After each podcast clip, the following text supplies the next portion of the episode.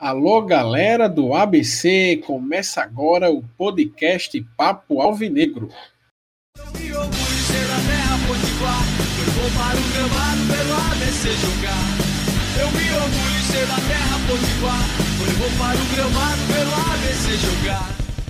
Estamos aqui, né, no nosso segundo programa no ano. Hoje é domingo, dia 5 de janeiro de 2019, e agora enfim começou o campeonato estadual. Eu sou o Breno e hoje, com meu amigo Diego, vamos tratar aqui de alguns assuntos que permeiam todo esse começo da temporada. Vamos dar uma passada aqui nos resultados, né, nos quatro jogos que abriram o Campeonato Potiguar. Tivemos em Goiânia o empate de Palmeira 1 a Sul 1. O Nogueirão Santa Cruz ganhou do Potiguar por 1 a 0 fora de casa. O América ganhou do Força Luz de 4 a 1 e o ABC venceu o Globo por 2 a 0, fazendo seu dever de casa. Quero começar aqui dando destaque para a cobertura da 98 FM que hoje lembrou os velhos tempos. Como a rodada começou às três e meia da tarde, foi até às seis e pouco aí com o jogo do ABC, eles ficaram assim a tarde praticamente toda, foi várias horas de cobertura. Isso lembrou coisa de 10 anos atrás que a gente tinha um domingo cheio de futebol. É verdade, né? A gente já tinha até falado em algumas vezes aí, conversando via WhatsApp, que o futebol do, do Rio Grande resenha dos, das principais emissoras de rádio do, do estado é, tinha ficado muito ruim, né? Porque não, eles praticamente não faziam prévia do jogo e, e era basicamente a transmissão do jogo, deixando a coisa meio meio robotizada, sem graça, né? Aí quando a gente vê que eles retomam isso de tentando dar uma reativada nesse modelo de, de cobertura de campeonato, eu acho que a gente tem que parabenizar, né? É, no rádio também a gente ganha mais uma opção, que é a 97 FM, né, que é a Rádio Clube, não sei se está com esse nome ainda, montou uma equipe desportiva com o veterano Pedro Neto. E também a CBN, né, queremos parabenizar aqui o amigo Rafael Moraes, que vai aí fazer também a cobertura do Campeonato Estadual. Quer dizer, isso é sinal de que eles estão preparando o investimento para esta temporada. Vamos ver se os clubes daqui conseguem ter temporada cheia para justificar esse, todo esse investimento que o entorno está fazendo, né? ABC e América esse ano vão ter mais ou menos 35 jogos cada. 14 pelo estadual, vão ter 14 pela Série D pelo menos, e tem aí uns 7 garantidos pela Copa do Nordeste. Então, temos aí um bom Copa do Brasil, temos aí uma boa quantidade de jogos. É, e, e a gente espera que o ABC faça um, um máximo de jogos na temporada, né? Até porque nós ficamos sedentos aí de vontade de, de, ver o nosso time em campo e a gente torce enquanto mais longe o ABC conseguir nessas competições melhor e ressaltando a importância do acesso na Série D para a Série C na, no final da temporada, né? É, vamos aqui, né, para o que interessa realmente, que é falar sobre o jogo. ABC e Globo hoje foi com os portões fechados em decorrência daqueles eventos que aconteceram na final do campeonato do ano passado e que teve invasão de campo, princípiozinho de confusão. O ABC perdeu o mando de campo, né? Vai jogar com jogos fechados. O ABC pagou hoje e o América aí também pegou dois jogos, né? Pegou esse gancho aí, vai ficar dois jogos também com os portões fechados, né? Os caras inauguraram o estádio de portões fechados, ó. Rapaz. Primeiro assunto que a gente vai falar não é nem relacionado a futebol, o jogo do ABC hoje começou de 20 20 minutos atrasado por causa da falta de uma ambulância. Porque o protocolo das competições é, de futebol determina que não pode haver futebol sem ambulância. Mas o que, é que aconteceu? Nem o ABC, nem clube de futebol nenhum deve ter uma ambulância dentre os seus bens. Então o ABC aluga uma ambulância para estar ali de prontidão durante os jogos. Só que o ABC, é, segundo informações aqui de Malik Najib, ele postou hoje no Twitter, parece que o ABC trocou a empresa que fornece a ambulância e houve ali um atraso no início do jogo. É, fiquei sabendo aí que os comentaristas aí de uma, uma é, de um desses canais que transmitiram o jogo via internet aí via YouTube é, ficou tirando onda aí, falando que. É, soltando indiretas, na verdade, a, pela falta de ambulância, como se fosse de controle do ABC, né? Essa fiscalização, na verdade, que ocorre com relação à ambulância vem do Estatuto do Torcedor, né? Desde que foi homologado, ele garante que todos, toda praça esportiva que, que esteja realizando um evento tenha pelo menos uma ambulância. E à medida em que 10 mil torcedores estejam presentes, se acrescente uma ambulância. Por exemplo, 10 mil tem que ter duas ambulâncias no estádio, 20 mil, três e por aí vai, adicionando o número de ambulâncias a cada 10 mil pessoas. Mas isso aí acontece, o torcedor é, sabe disso e alguns espertinhos tentam levar vantagem e tirar onda com essa situação, né? E não é de hoje que a turma vem cismando com a ambulância no ABC. Eu vou colocar aqui no blog né, o link para uma postagem aqui de 20 de março de 2012 o, do blog Papo Alvinegro, que é O Teu Negócio é Ambulância. Você se lembra dessa, Diego? Claro, né? Eu lembro porque fui eu que escrevi e escrevi exatamente por causa da fiscalização adversária com relação às ambulâncias no Frasqueirão. Na verdade, o ABC sempre teve espaço para ambulância antes de se fazer esse túnel que hoje é visível no gramado, que para mim é desnecessário. O ABC, que sempre estacionou a ambulância do jogo vizinho a, ao vestiário do, da arbitragem, no estacionamento interno do Frasqueirão e muitos jornalistas ficavam cobrando a presença da ambulância na orla do gramado como se isso resolvesse a situação de alguém. Na verdade, isso é apenas uma, uma maneira de se fazer publicidade com as marcas que as ambulâncias vêm mostrando em sua lataria. Por isso eu não via necessidade dessa situação. E tinha sempre um jornalista aí, um jornalista não, um curioso que é deficiente visual que ficava cobrando a ambulância na orla do gramado e eu sempre é, me incomodei com isso até que fiz esse post relativizando toda essa cobrança que acontecia nas coisas do ABC. É, então, falando aí do, do jogo, né? Vamos começar com a escalação. É, o ABC começou com Erivelto no gol, que substitui Wagner Corradinho, que até, até segunda ordem ele vai deixar, a, deixar o ABC. É, ele estava no banco, mas não, não vai permanecer no, no Alvinegro. Na lateral direita nós temos Cedric, é, os zagueiros Joécio, Vitor Salvador e Marlon na lateral esquerda. Felipe Manuel, Valderrama, Berguinho e Jailson no meio. Igor Goulart e o Alisson. Esse foi o time que Francisco Diá levou para a estreia do ABC no Frasqueirão. É, Breno, é, como é que você viu aí é, esse primeiro tempo? Rapaz, esse jogo era muito esperado por todos, né? Todo mundo tava doido para ver o ABC jogar e acabou que a estreia foi mais uma vez contra o Globo, né? E assim, então, em tese, é, estrear contra o Globo nunca seria assim uma tarefa fácil, né? Porque o Globo ele vem sendo um importante player do futebol do Rio Grande do Norte nos últimos anos. O time aí que jogou a Série C dois anos, um time que já tem um acesso no currículo da Série D e jogou alguns dos últimos campeonatos com equipes que jogaram longe. Mas eu creio que dessa vez foi diferente, porque o ABC pegou um Globo, que era uma equipe jovem, com um ou outro jogador experiente ali, treinado por Renato Potiguar, e não deu tanto trabalho assim para o ABC. Durante o primeiro tempo, eu creio que o ABC buscou iniciativa, o ABC buscou jogo, buscou ali explorar as opções que tinha para buscar fazer algumas jogadas. Basicamente, assim, o que eu vi era que o ABC tinha muitas triangulações ali com entre Berguinho e Cedric na lateral direita. O primeiro tempo do ABC ali predominaram as jogadas pelo lado direito. O Cedric, que ele vem sendo um lateral, que ele avança muito ali na linha de fundo. Ele me lembrou muito o Madison, que está hoje do Santos, né? aquele lateral que passou pelo ABC em 2014. Que naquela época, assim como hoje, ele acabava suprindo a falta de um meia. Berguinho, assim, ele foi uma espécie de surpresa para mim, né? Eu, tava, eu, eu, tinha muito desconfiança em relação à volta de Berguinho para o ABC, mas eu considero que ele teve uma boa atuação nesse primeiro, nesse primeiro tempo. E também, assim, é, o ABC teve, teve um jogo de muita velocidade no primeiro tempo, buscava muitas jogadas ali pela lateral, ali no lado direito, e também tinha muitas jogadas que em velocidade em cima de Igor Goulart, que ele também, para mim, ele acabou sendo a boa surpresa.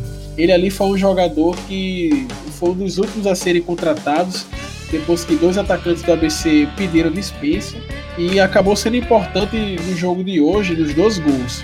Aí também. Mas assim, o ABC ainda sentiu para mim a falta de um meia articulador. Falta ainda no ABC uma espécie de camisa 10 e por essa falta de um meia, o ABC passou a fazer muitas jogadas ali com o Cedric do lado direito e também tinha, tinha muitos lançamentos da, que eram feitos ali no ataque. E um desses lançamentos, Igor Goulart ele estava no contra-ataque Ele pegou a bola da defesa, ele, ele correu muito ali e achou o Alisson sozinho ali no final do primeiro tempo para fazer para fazer o gol que abriu o placar do ABC, né? O primeiro gol do campeonato. E assim, a gente em relação ao Globo, a gente viu o Globo que pouco ameaçou, né? O Globo ele buscava um ou outro contra-ataque, mas a falta de habilidade que, ele, que dos jogadores deles acabavam fazendo que todas as jogadas esbarrassem ou nos volantes, ou então os caras nem conseguiam entrar na área a única bola assim, de perigo que eu vi no Globo no primeiro tempo foi uma falta que o goleiro espalmou para escanteio. Mas tirando isso, o Globo ameaçou muito pouco.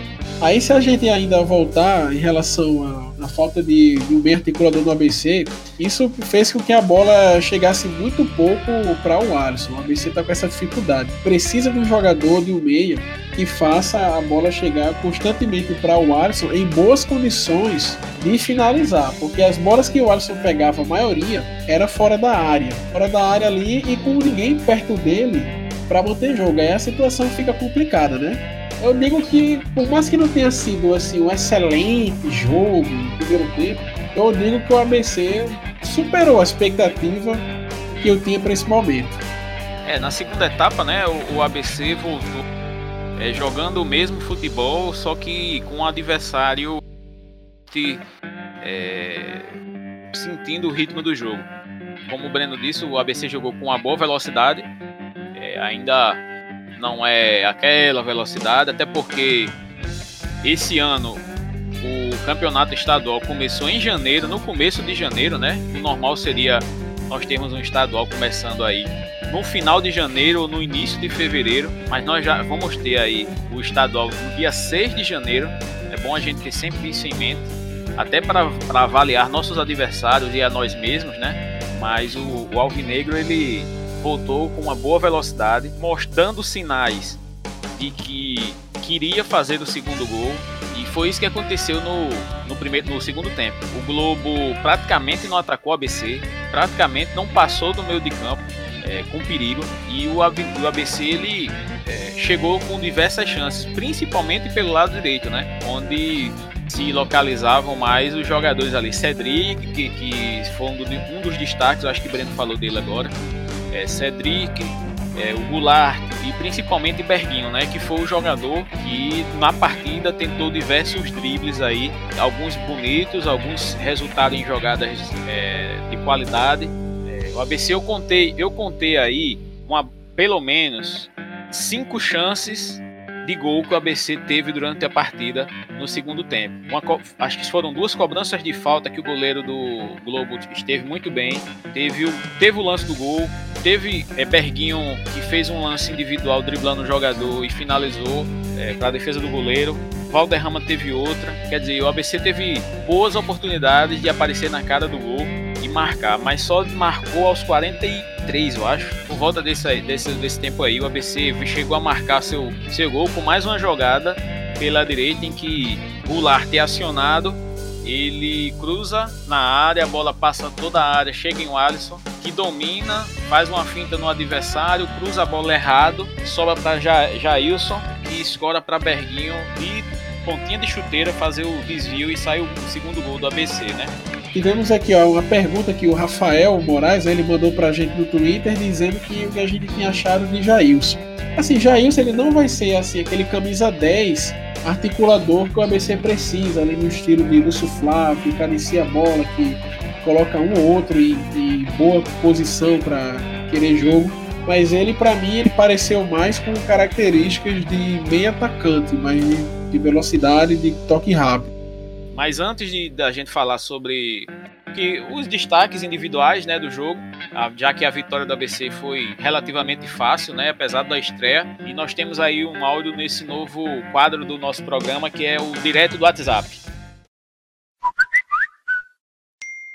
É, Diego, eu gostei da estreia do ABC, entendeu?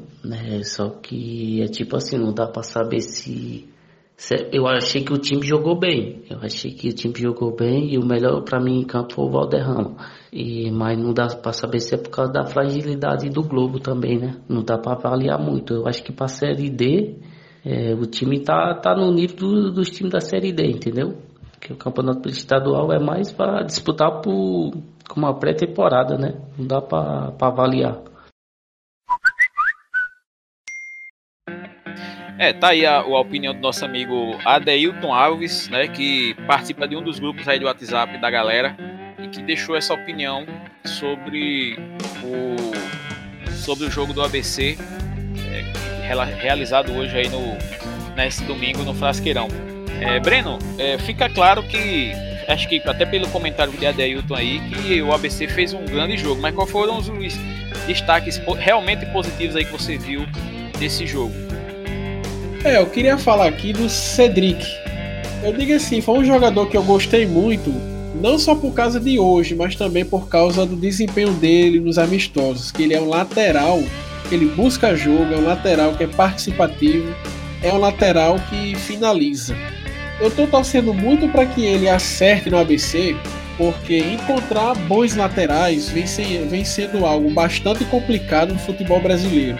Você pega assim na Série A, tem pouquíssimos times que tem dois bons laterais. Você pensa, caramba, esses caras realmente jogam muito bem. Ou você só tem o esquerdo que joga bem, o direito é minha boca, ou, então o contrário. Então você tem o Flamengo, né, que tem bons laterais, que a gente viu ali, que é ali que realmente fez diferença. E assim, eu tinha falado de Matson, mas que quando o Matson jogava no ABC, o setor de criação do ABC no meio de campo era muito ruim, faltava ali um articulador. E o Alisson e, a, e Madison conseguia chegar muito bem no ataque, ele inclusive fazia gols. Um, assim, um gol memorável que eu acho que ele fez foi aquele contra o Vasco, em que o zagueiro Marlon deu um cruzamento no meio da rua. Ele matou no peito, tirando a bola de Diego Renan do Vasco e pegou ali na cara do gol, marcando. Eu acho que se ele acertar bem nesse time, tem muito a acrescentar ao ABC. Eu queria dar também um destaque para Valderrama, que ele vem demonstrando ser um bom jogador. Ele é um volante ali que ele não foge do jogo, né? Ele aparece muito, ele, ele toca, ele distribui a bola muito bem. Ele tinha tudo para ser hoje o melhor jogador de campo, mas ele acabou sendo expulso, né? É, e o outro destaque que eu dou a essa partida, você tem razão em, com, relação a Cedric, mas é, o outro destaque que eu faço dessa partida, na verdade são dois. É, um destaque eu darei para Valderrama, se não é um habilidoso sensacional, é um bom jogador. Ele teve, teve uma partida muito boa, articulou, muito bem no meio de campo, apesar do ABC mostrar várias fragilidades ofensivas a partir do seu meio e do seu meio, meio, meio campo e meia esquerda do Alvinegro, né? Como eu, já, como eu já disse aí até no meu comentário, o ABC jogou muito pela direita, né? É, e não pela esquerda. É, coincidência ou não, Valderrama ocupa também essa faixa de campo, a faixa esquerda do meio de campo, a faixa direita do meio de campo. E ele teve uma partida muito boa, mas o destaque realmente da partida, na minha opinião, o meio atacante Berguinho, que nessa partida fez, fazia tempo que eu não vi um jogador do ABC com tanta fome de jogo, certo? É, a gente tem que relevar situações como a, a fragilidade do Globo, que estava com um time praticamente sub-20 né, nesse campeonato estadual. É, um treinador que está começando agora, que sinceramente não tem, não tem pinta nenhuma de treinador, o tal do Renatinho Potiguar, mas é, Berguinho tinha, esteve com muita fome, marcou seu gol, deu dribles importantes, fez jogadas importantes. Eu acho que merece o destaque da partida. Para mim, o melhor jogador do jogo. É, o Alisson, no primeiro tempo, ele esteve muito mal, apesar de ter feito o gol do jogo aos 45 minutos do primeiro tempo. É, no segundo ele esteve melhor, participou mais do jogo. É, e Berguinho fez o segundo gol do ABC também aos 40 e poucos minutos, jogando, jogando muita bola, né? Como foi dito. É, Diego, eu concordo em relação a Berguinho. Eu ia puxar aqui o momento Sérgio Alves em relação a ele, né? Porque eu tinha falado, né, que eu tenho alguma desconfiança sobre ele, mas eu ainda prefiro esperar mais alguns jogos. Não que eu esteja torcendo contra, mas de toda forma é bom ter precaução, né? E assim, eu falei que essa estreia assim, superou as minhas expectativas, porque nos últimos anos os jogos de estreia do ABC quase sempre eram uma pelada. E hoje eu vi o ABC buscando o jogo. Então, né, queria explicar mais nada. E tem um detalhe, né? O, Francisco Diá, ele ele é conhecido por times que jogam bola, né? Não é conhecido por, por ser um retranqueiro é, um retranqueiro famoso. Ele, os times dele jogam bola. Isso é importante dizer, né? Vamos agora ao quadro Pelo Mundo.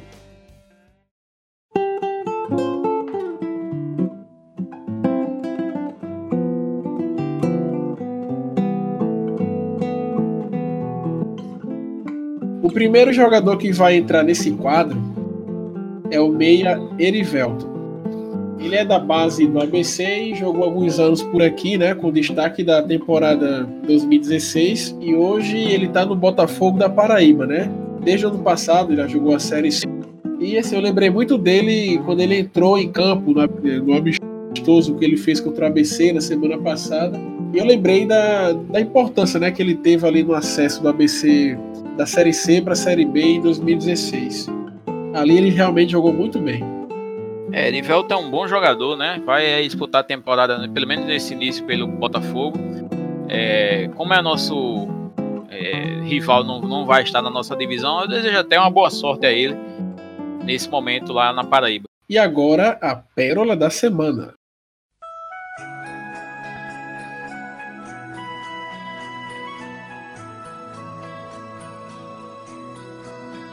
É, pessoal, a pérola da semana vem do Twitter, né? Um, um alvinegro é, postou um tweet essa semana agora, na verdade hoje, é, o Wilson Vilela 2, o, o arroba dele no Twitter, é, ele escreveu assim: Abre a porteira na 13 terceira vaquejada no Parque Japecanga. É, né, amigo? Não precisa dizer mais nada, né? É, virou a, a pérola da, da semana aqui no, no, nosso podcast. É, eu tô vendo aqui um vídeo que ele postou, né? Ali é areia subindo, é sinalizador, que danado é aquilo? É, realmente uma, uma situação ali que, que não dá pra ver nada. Eu tava pensando em ver os vaqueiros passando, puxando o rabo do boi, pra ver se, se era aquilo mesmo, eu não sei. Por isso que chamou a atenção aí no, no Twitter essa semana. É, vamos deixar aí o vídeo que ele postou na postagem do blog que contém esse podcast.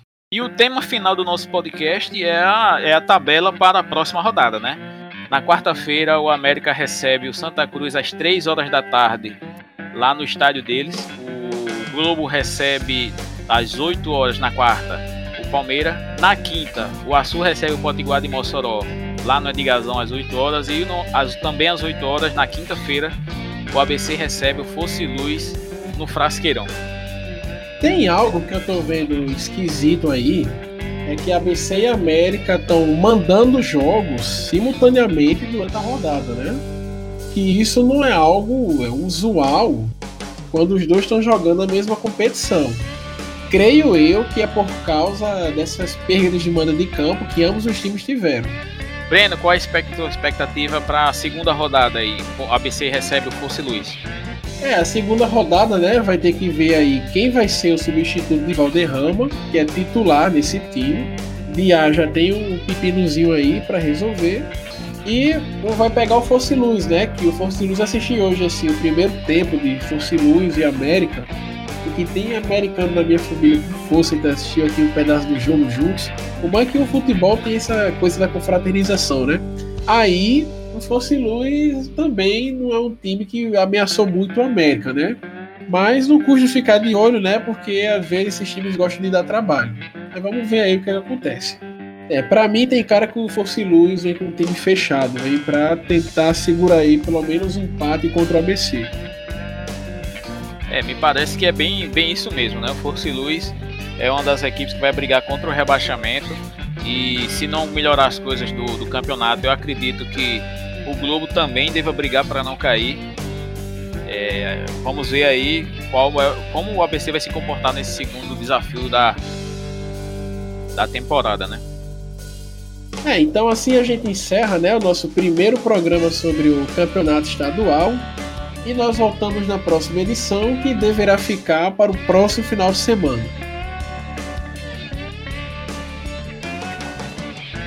É, pessoal, um abraço a todos, até a próxima semana.